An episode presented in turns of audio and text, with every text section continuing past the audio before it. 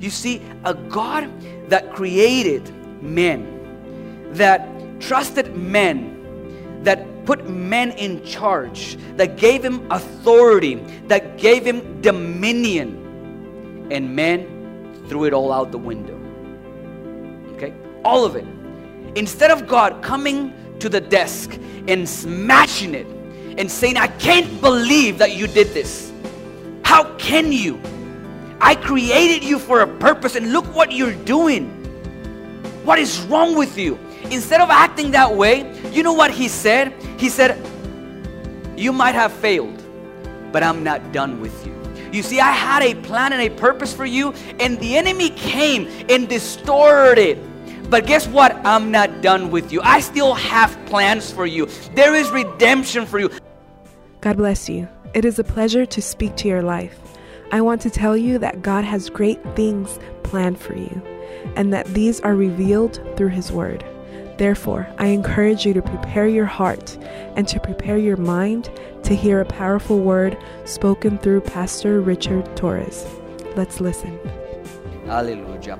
As usual, I will remind you if you notice that someone is not watching that should be watching right now, I hope that you would send them a message and say, Hey, it's service time. I don't see you. I don't see any comments from you. Are you watching? Are you not watching? What's going on? You need to hear this word. God has something special for you. This is a real thing. You know, every Sunday, every opportunity that you have, God can change your life with His word. It's not what I'm saying, it is not what I'm speaking, it is not the tone of my voice, it is not how wonderful I speak or how poorly I speak. It is the fact that it is His word, it is His promises that are spoken over your life and they have power. I'm telling you, it comes from someone that has seen the power of God through His Word. Over the time, over the years in my life, I've seen how His Word is powerful in our lives. Amen? So if you notice that someone is not watching that should be watching right now with you, go ahead and send them a message and let them know hey, it's church time right now. You don't have an excuse. You can't say that your car didn't turn on. You can't say that you had a flat tire anymore. Because if you did, right where you had it, put pause and start watching. And then you can fix it later. Amen? Thank you, Jesus. We're going to continue with our series today, uh, The Promise. And I'm going to ask you to go to Isaiah chapter 9, verse 6. Isaiah chapter 9, verse 6. Yes. Isaiah chapter 9, verse 6. The promise. For unto us a child is born, unto us a son is given, and the government shall be upon his shoulder, and his name shall be called Wonderful. We were singing about it. Wonderful, Counselor. Let's keep going. The mighty God, the everlasting Father the Prince of Peace. The Prince of Peace. Let's read it again. It sounds amazing, doesn't it? Speaking of the promise, this right here sounds amazing. We, we have not gotten into the context yet. We just got this one verse in here, and just reading this one verse sounds amazing. For unto us a child is born Unto us a son is given, and the government shall be upon his shoulder, and his name shall be called Wonderful Counselor, the mighty God, the everlasting Father, the Prince of Peace. Merry Christmas to you all. Merry Christmas to you all. Isn't that one of the most famous scriptures for our Christmas season? Merry Christmas to you all. I want to ask you a question today. Not necessarily a rhetorical question. I want you to actually um, participate. I want you to engage as I ask this question. If you could only use one word to describe Christmas, what would it be? If you could only use one word to describe Christmas, what would it be? Would it be love? No doubt, this is the most beautiful season of the year. You know, around this time, you can almost feel love everywhere that you go. People somehow are forgiving. this season is a perfect opportunity to say, I forgive you. This season is a perfect opportunity to say, Forgive me. This is a perfect opportunity to be kind, to give, to tolerate a little more. It, it actually happens. During this season, people tolerate a little more.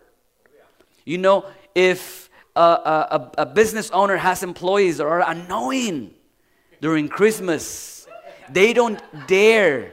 They try not to fire anybody during Christmas. They wait until after the first. Then they tell him, I'm sorry. I mean, I've been meaning to, but I didn't want to ruin your Christmas.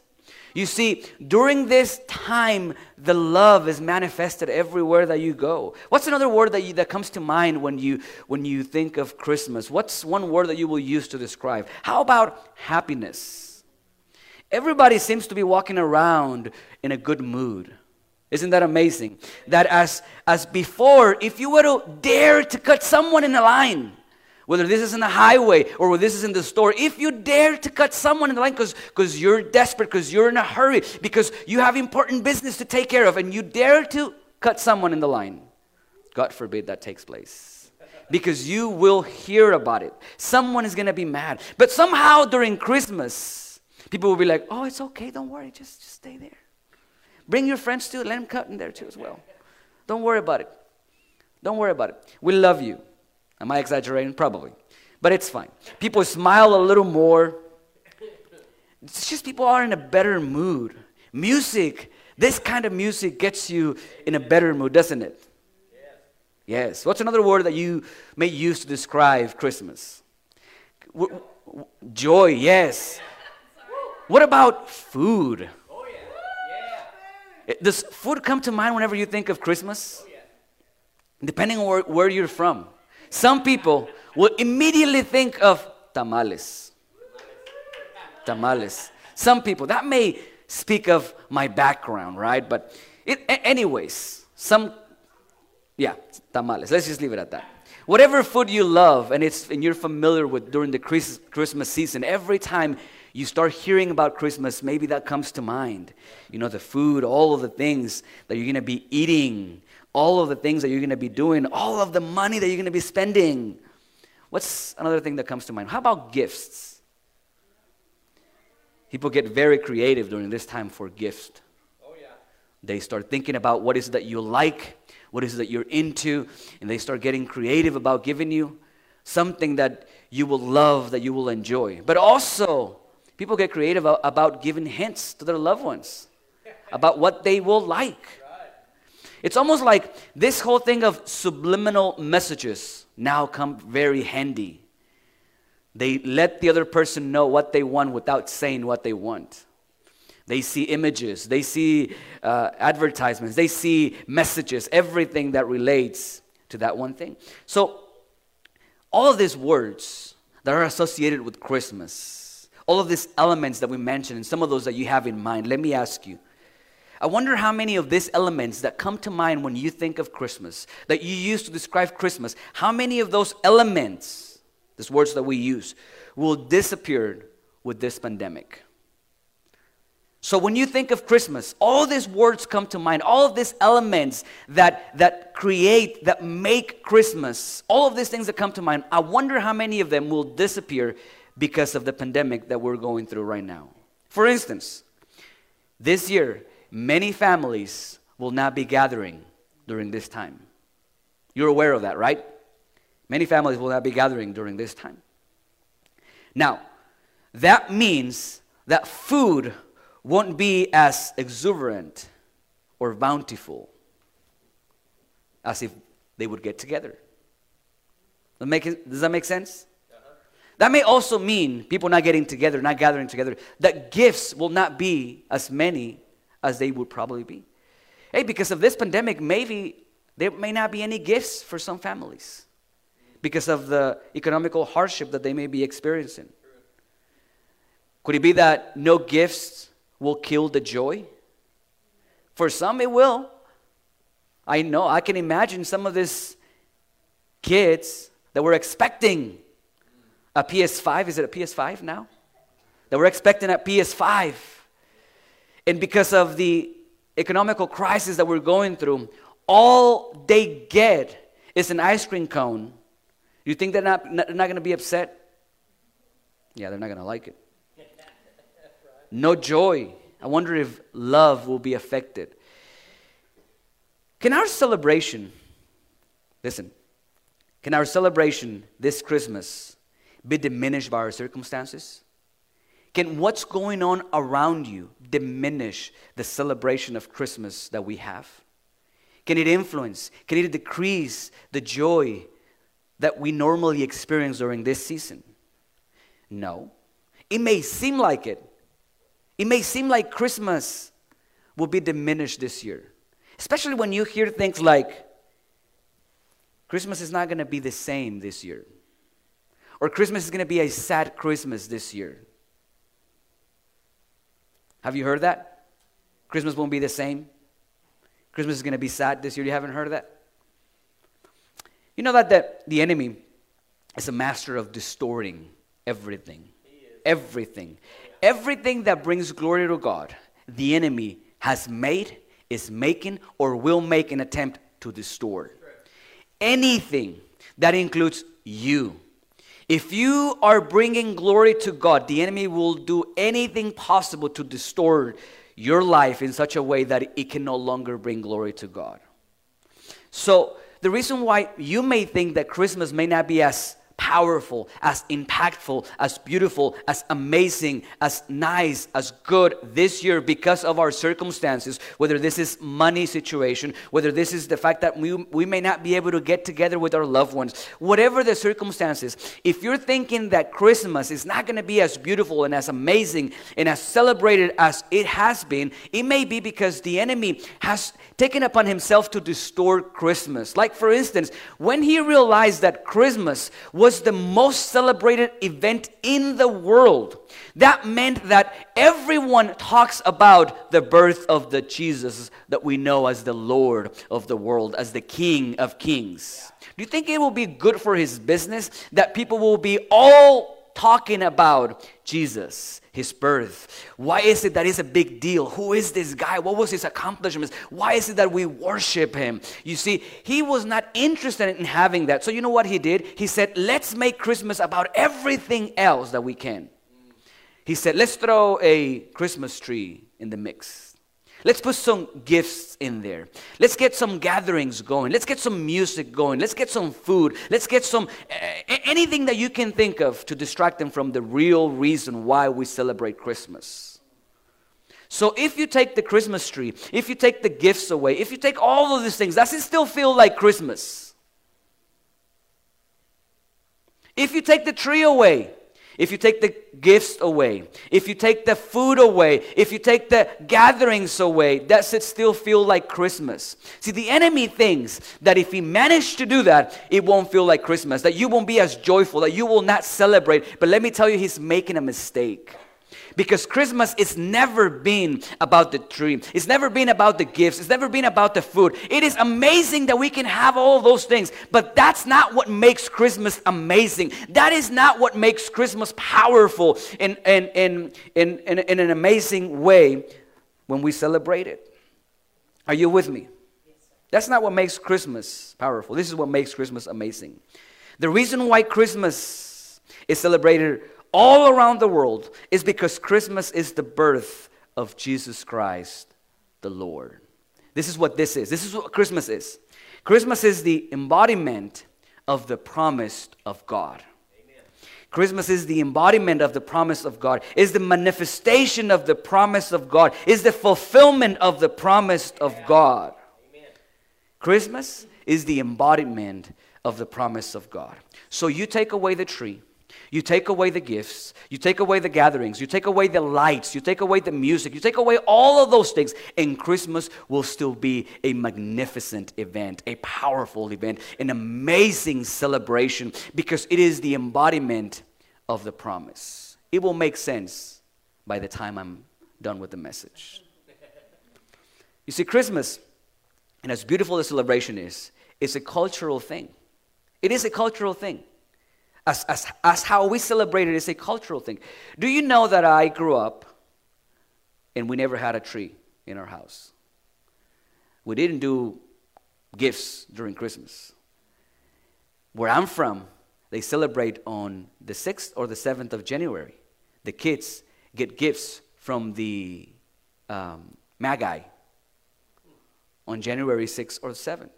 And that was how they got the gifts. But there was no celebration and big gathering during Christmas.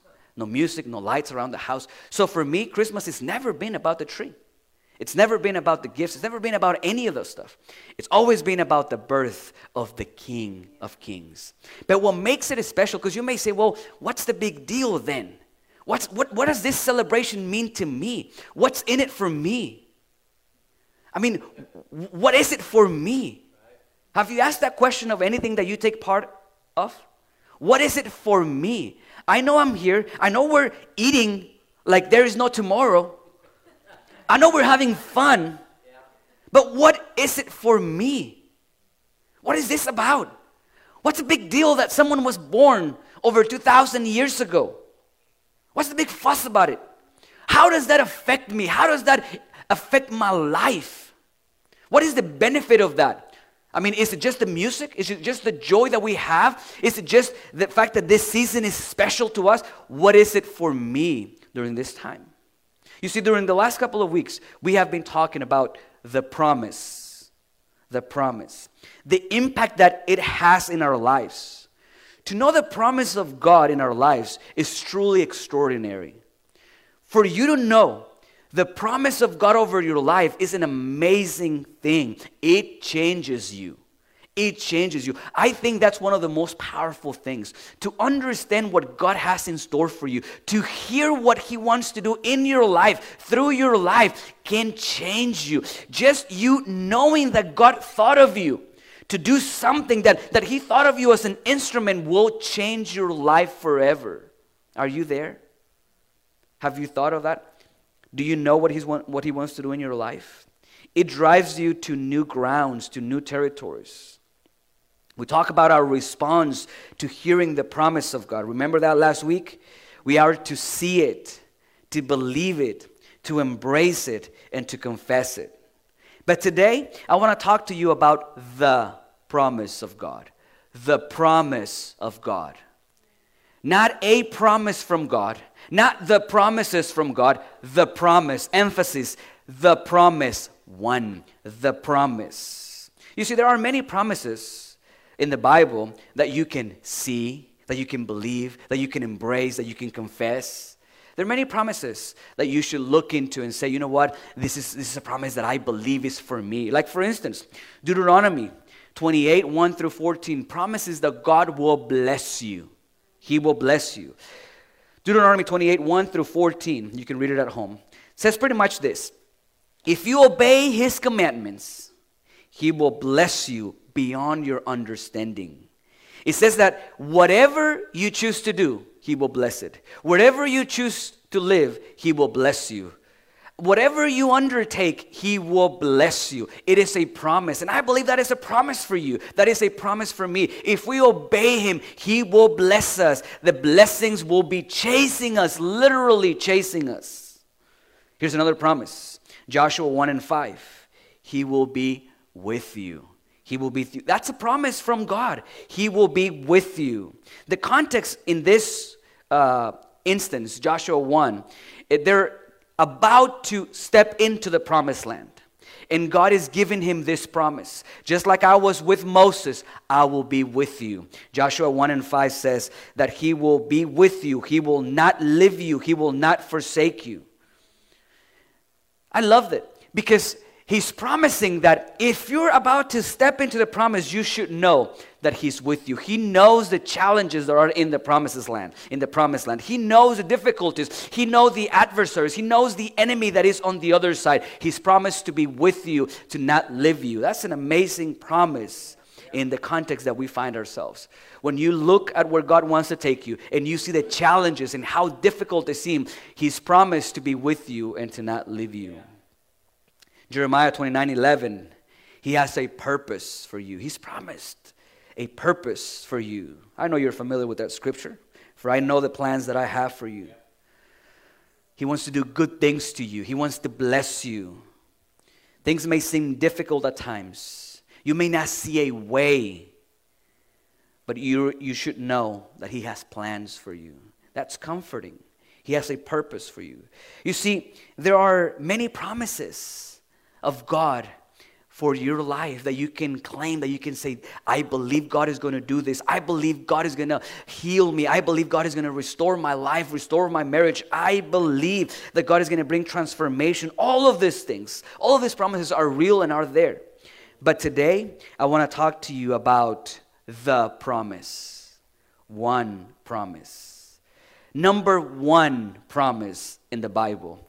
The most important promise in the Bible. The, the most impactful promise in the Bible. The promise that has the supremacy in the Bible. The promise with the most value in the Bible. You may look at the New Testament, at the Old Testament, and you will try to find promises all around. But all of these promises hold on to this one promise. Meaning, if you get to partake of this one promise, the promise, all of the other promises fall in place. Am I making sense? The promise. All things were created through him and for him. So any promise that you can hold on to was created, was manifested, established through him and for him. So if you wish to be blessed, if you wish to be protected, if you wish to engage in purpose, there is one promise that has to be fulfilled in your heart. The promise. Pastor, what is this promise? What is that promise? The promise. The birth of Jesus Christ is the embodiment of the promise of God. The birth of Jesus Christ is the embodiment, is how it was manifested, is the fulfillment of the promise of God. If you look through the Bible, there are many references, many references in the Old Testament about the promise of God. And so I want to talk to you about the promise of God. What is it to you? What is this promise? How is this promise affecting you? What, what impact does it have in your life? Is it, is it more than just a wonderful season? What happens in Christmas? What is the reason why we get so excited and there is so much joy? Not just happiness, which is circumstantial, but joy that regardless of the fact that they allowed you to do whatever you wish to do or not, there is joy inside of you. Regardless of the circumstances of what you have or what you lack, you will be able to have joy during this season. What is it to me? What is it to you? How does it impact your life, my life? Does it apply to me? The promise. The promise. I mean, I don't know if I could make emphasis enough on the fact that there is one promise, the promise, and what it does in our lives. Why is it that is such a big deal? There are many scriptures in the Bible that speak of the promise. I want to use three of them to highlight some things about this promise. We'll look at the context in which they were given and show how this promise affects us. Are you guys ready? That means that I'm just about to start preaching right now. Yes, and I still have an hour and a half left, so that's good. We still have an hour and a half left. Amen? Hey, everybody's comfortable, right? There's not much we can do. The world outside is it's very scary right now. So, three instances in the Bible where it was mentioned the promise.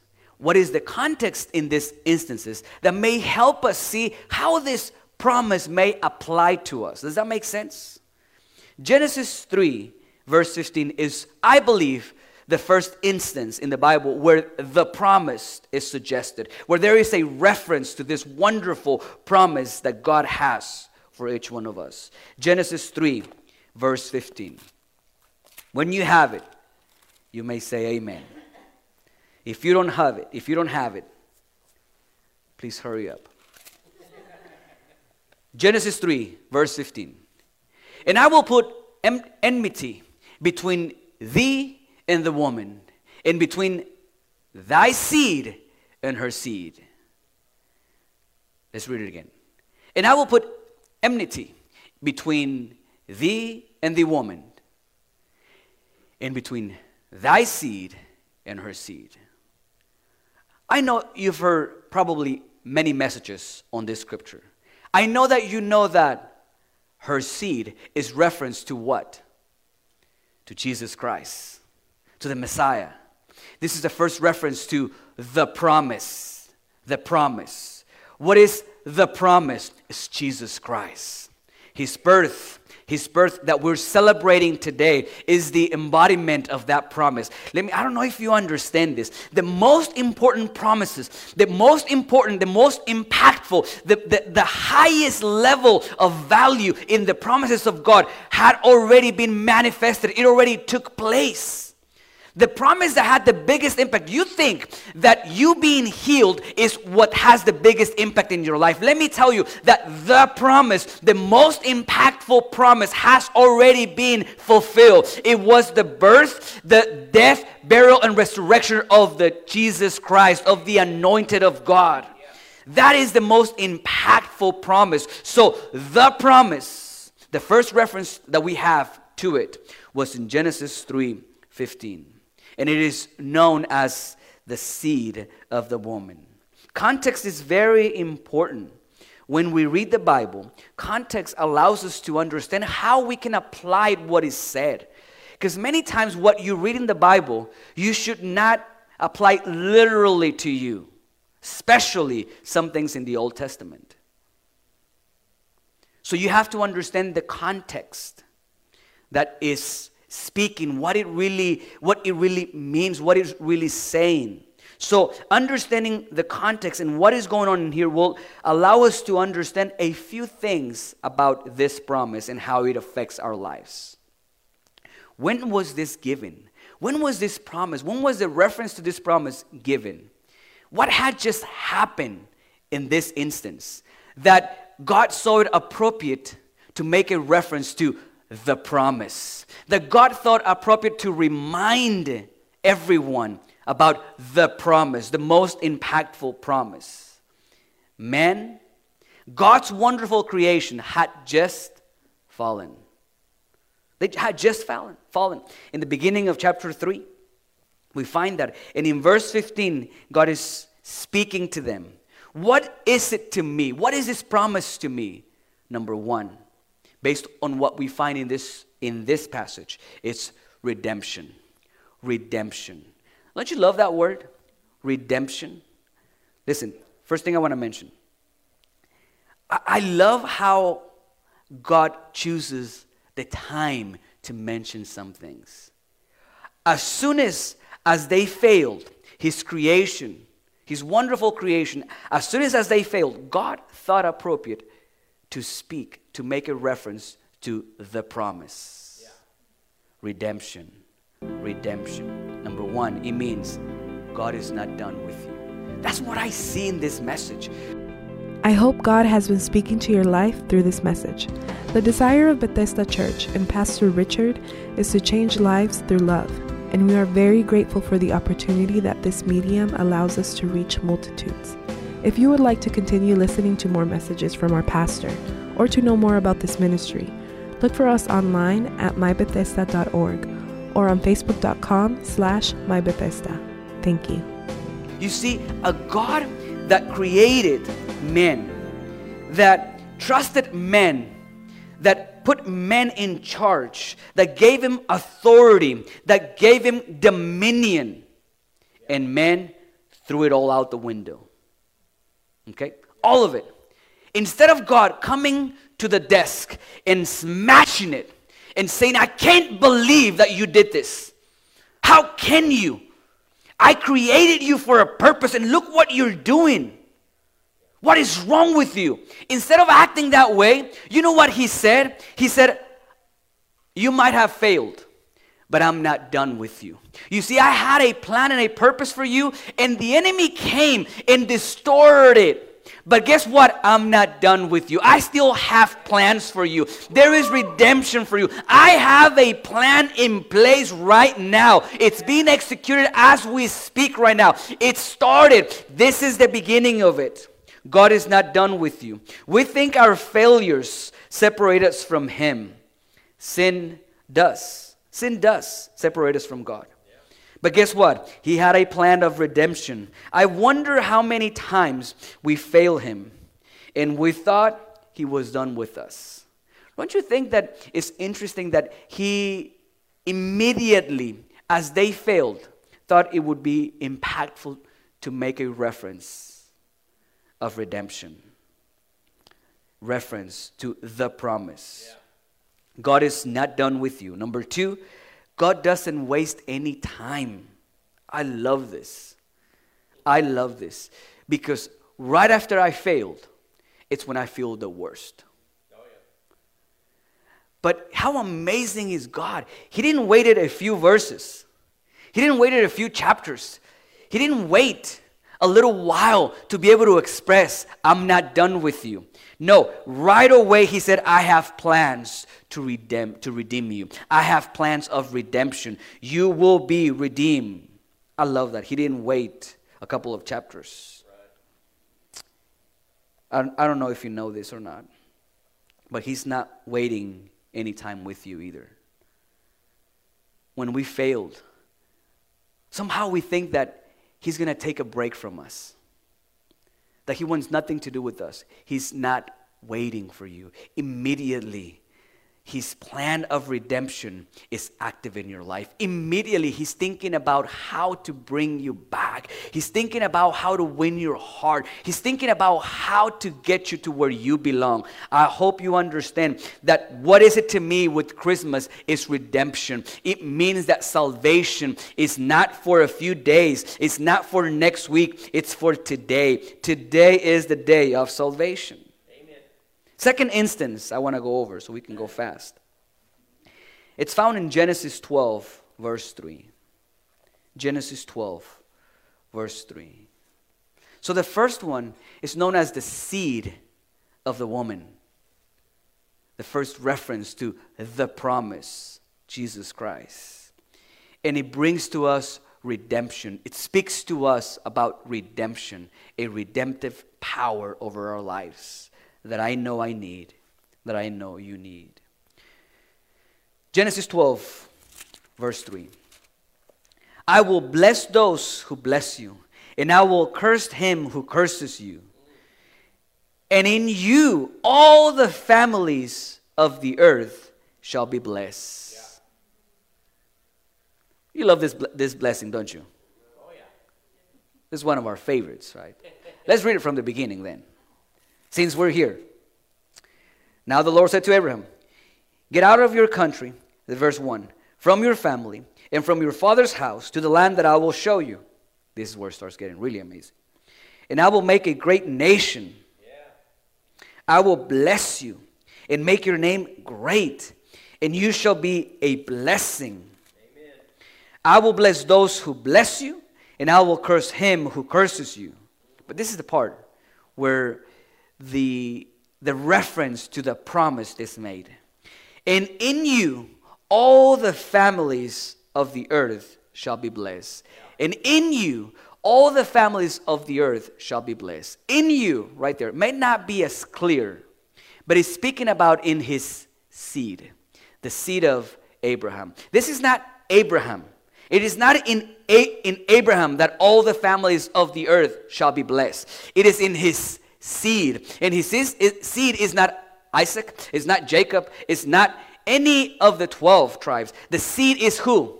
Jesus Christ.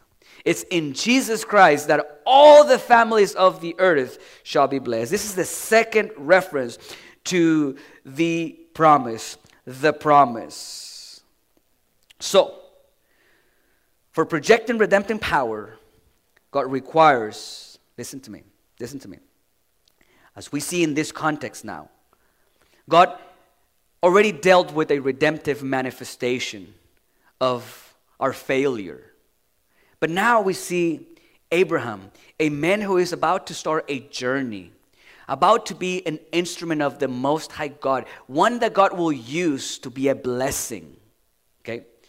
Projecting, listen to this, projecting redemptive power requires a conduit.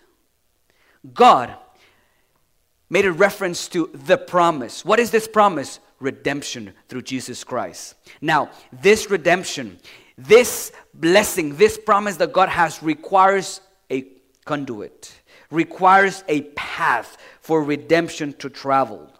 The promised, the promise, the promise from God requires instruments through which it can operate. God is now dealing with a man and he is getting ready to start a journey to his destiny. What is it to me in this promise? So, so far we know that the promise of God deals with redemption. And now we see in this passage that redemption needs a conduit.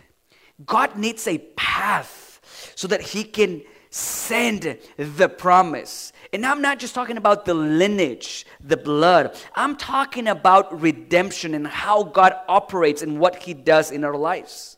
In his case, let me tell you, what is it to me? What is it to me in this promise? It is purpose. Number one, redemption. Number two, purpose.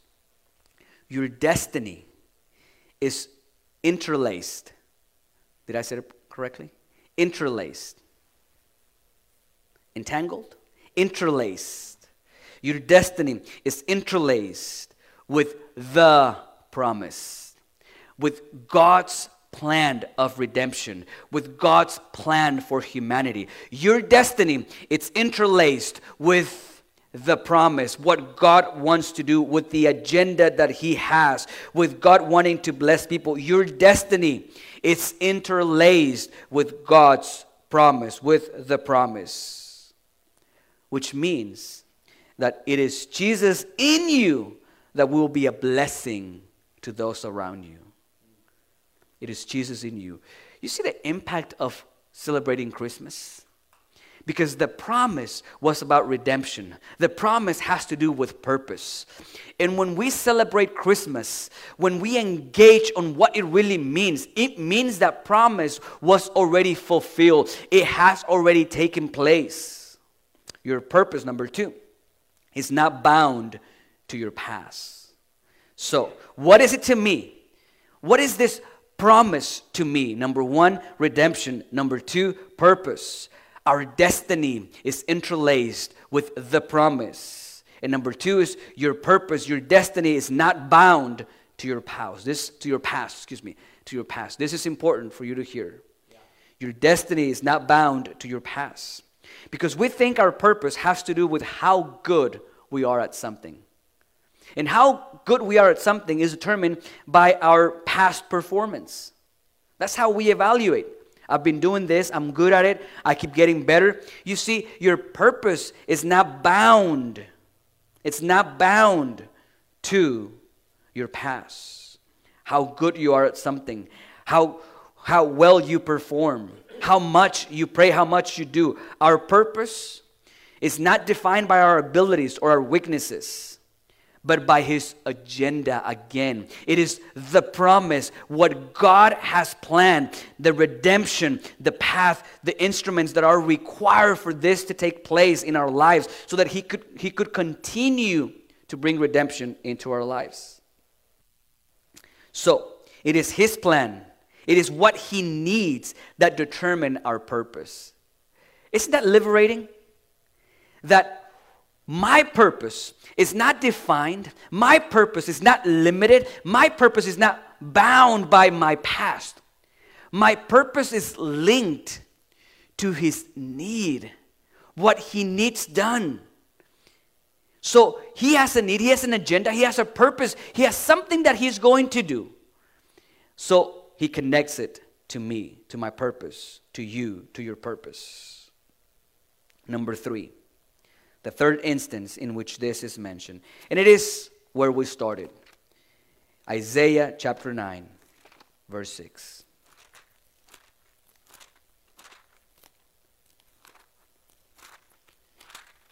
Isaiah 9 and 6. Do you have it? You guys are too quiet. Is this too serious? Isaiah 9 and 6. For unto us a child is born, unto us a son is given and the government will be upon his shoulder, and his name will be called Wonderful Counselor, Mighty God, Everlasting Father, Prince of peace. So we have redemption, we have purpose, and number three, what are we what are we having here in this passage of the Bible? What's going on in here? Let's look a little bit of what's happening in this. Let's go to verse 2, same chapter, verse 2. Isaiah 9, verse 2. The people who walked in darkness, the people who walked in darkness have seen a great light. Those who dwelt in the land of the shadow of death, upon them a light has shined. Okay, so we're getting a little bit of the context. I guess somehow circumstances have not been great for the people listening to this word. So they have been abused, they have been oppressed, they have been killed. Let's read it again. The people who walked in darkness have seen a great light. Those who dwelt in the land of the shadow of death, I don't know if you have been anywhere around a situation like that. Upon them a light has shined because that's what the promise is to you. That's what the promise is to you. Redemption, purpose, and we're finding out in this context what, what is it that it does or what it is to us and, and, and, and the third uh, thing that we have. For you have broken, verse 4, for you have broken the yoke of his burden in the staff of his shoulder, the rod of his oppressor, as in the day of Midian. And then we go to verse 6. For unto us a child is born, unto us a son is given. There is a birth. And a government will be upon his shoulder. There is kingship right there.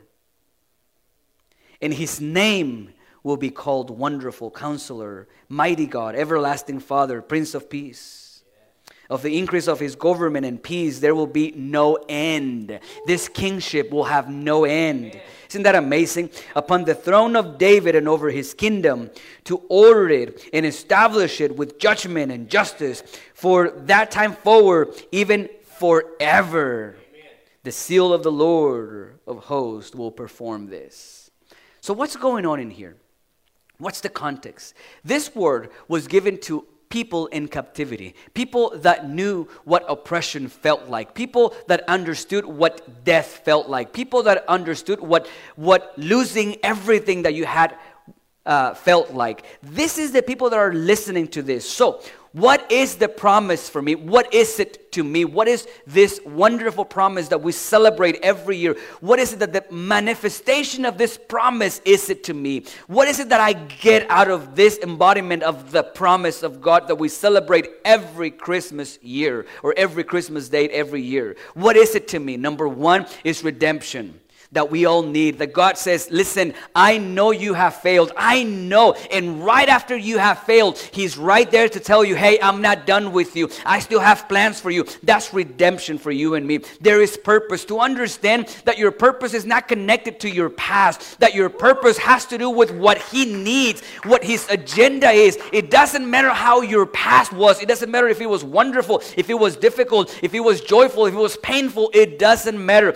Your purpose is determined by his need. What he needs, his agenda, what he has established will take place for this season. Amen. And number three, what is it to me? Hope. Hope. Hope. So, the promise of God, the embodiment of the promise of God, the fulfillment of the promise of God, what is it to me? Number one, what's number one? Redemption. Number two, purpose. And number three, hope. And we're closing with this one hope. The promise brings hope.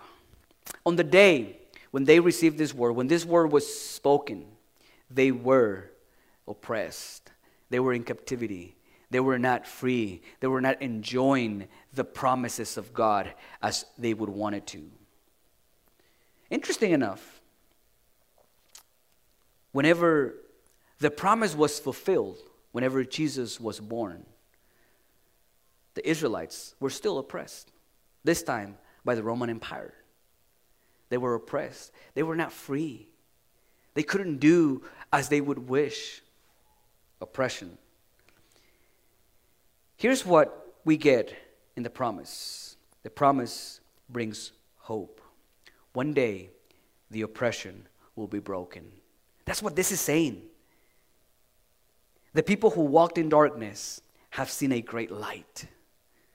Those who dwelled in the land of the shadow of death, upon them a light has shined. For unto us a child is born, unto us a son is given, and the government will be upon his shoulder. And his name will be called Wonderful, Counselor, Mighty God, Everlasting Father, Prince of Peace. Of the increase of his government and peace, there will be no end. Isn't that hopeful and amazing? That one day oppression will be broken. One day this sickness will go away. One day, this tribulation will not be here. One day, victory will be eternal. One day, victory will be eternal. One day, joy will have no end. One day, your king, my king, will be seated in the throne, and there will be no end to the kinship. Hope. Hope. When things are difficult, you have the promise, which is hope. I want to tell you a couple of things about hope. And then we're closing. Hey, second time we're closing. Number one, don't let the enemy destroy your hope. Amen. Don't let the enemy steal your hope. Right. Adversity, difficulty, challenges, all of these things are present. And I wish they will take turns. I wish Adversity will tell difficulty, hey, you wait back there. Let me mess with him first. Once I'm done messing with him, you can come. And then difficulty comes, and he says, hey, hey, hey, hey, you challenge, you wait up there. Let me mess with him first. Let me do something, and then you come in. No, I wish it was that way. That you can deal with one thing. Once you're done with that, you can deal with another thing. No, what happens is you have to deal with this one while this one is still messing with you, and while there's something else coming on in this direction. You see, I remember King Jehoshaphat was told, A great multitude is coming against you. That's what he feels like. You see, you come to church, you lift up your hands, you worship God, you praise Him, you tell Him how amazing it is, and every day this virus feels closer and closer and closer. And every day is affecting more and more and more. And every day, more challenges and difficulties. And it almost seems sometimes if you are an honest Christian, it almost feels sometimes that, that instead of things getting easier, they get harder that instead of feeling like you're making progress, it feels like you're actually going backwards. Instead of feeling like things are actually getting better, they're actually getting worse. The enemy is an expert at destroying hope. He will do anything possible to keep you away from hope. And if it wasn't enough, the challenges that we have, then we have situation like the moment when Peter was fishing all night long. With what? Nothing to show for. That you're doing what you're supposed to be doing, that you're giving God your best, and you don't see the benefits of your effort you sacrifice, you give. You're almost ready to say that, Pastor, what else do you want me to do? I've done everything. I'm trying. I'm giving God my best. And I still have nothing to show for. I'm still waiting for the promises that He made. I'm still waiting for the miracle. I'm still waiting for the restoration. What else can I do? You see, it feels like you've worked for a long time with nothing to show for. You know that an overnight success is not a real thing, right? Overnight success is not a real thing. A very successful woman was interviewed, and she said, They tag, tag me as an overnight success, she says. See, what they don't know is that that night lasted 10 years. right. 10 years in the making. Yeah. That is not what I want to hear, Pastor. Because I've been fighting for three years. Because I've been fighting already for 15 years, so 10 years is gone. And I still haven't seen what God declared He would do. Listen, don't allow the enemy to destroy your hope. Instead, realize that in due season you will cry, but of joy when you look back and see how faithful He is, how amazing He is. The second thing I want to tell you on hope is don't shape hope for God. Don't put hope in a human made shape. I don't know if that makes sense. But sometimes we hear from God that He's going to do something. That becomes hope. And now what we do is we shape what hope looks like. So, God answering my prayers looks like this. So, my hope has already a shape that we're expecting to see, that we're expecting to be manifested in our lives. And that's a dangerous thing to do. Because when God does what He does, many times He does it in ways that we have no idea He would do. This is real. I know of a man that shaped hope in a way that was almost blocking him from receiving the miracle. His name, I believe, was Naaman. He had a servant. His servant said, Hey, there is a prophet in my land that will be able to pray for you and you will be healed. This man shaped hope. And he went to the prophet. He went knocking on the door. And when the door was open, by his own words, he later describes and says, I thought the prophet will come out. I thought he will do some sort of prayer. Maybe he would dance this way. Maybe he would shout this way. Maybe he would have something on him. Maybe he would touch me. Maybe he would do this. You see, he shaped hope. Instead, he didn't even come out. He sent his servant. And he asked me to go take a shower. How in the world is that going to help me? It's not. Listen, don't shape hope. Leave it open. Leave it open. That's the best thing that you can do. Understand that God can do it and that God can do it in the least expected way. Don't put God in a box that now He's limited by your own understanding on what He, he can do in your life, in your time. It, everything has to be according to what you design. Don't shape hope. Instead, allow Him, allow Him to do it as He determined so you don't miss it. Like the Israelites, they shaped hope.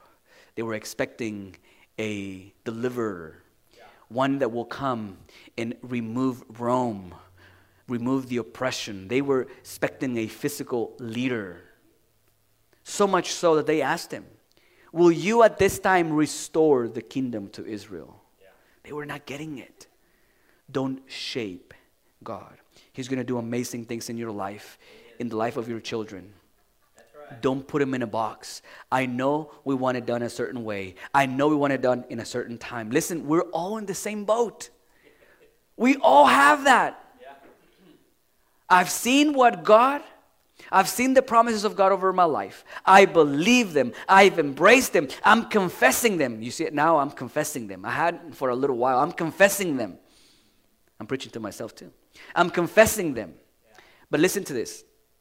I can't say that because he's called me here or he said this, that it should look like what happened to that person over there or what happened to this person over there. Don't shape hope. Allow him to do as he pleases.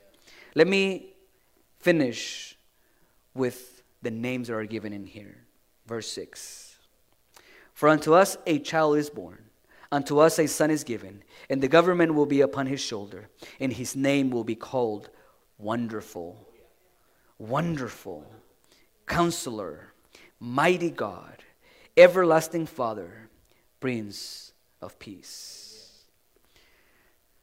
I wonder why these names.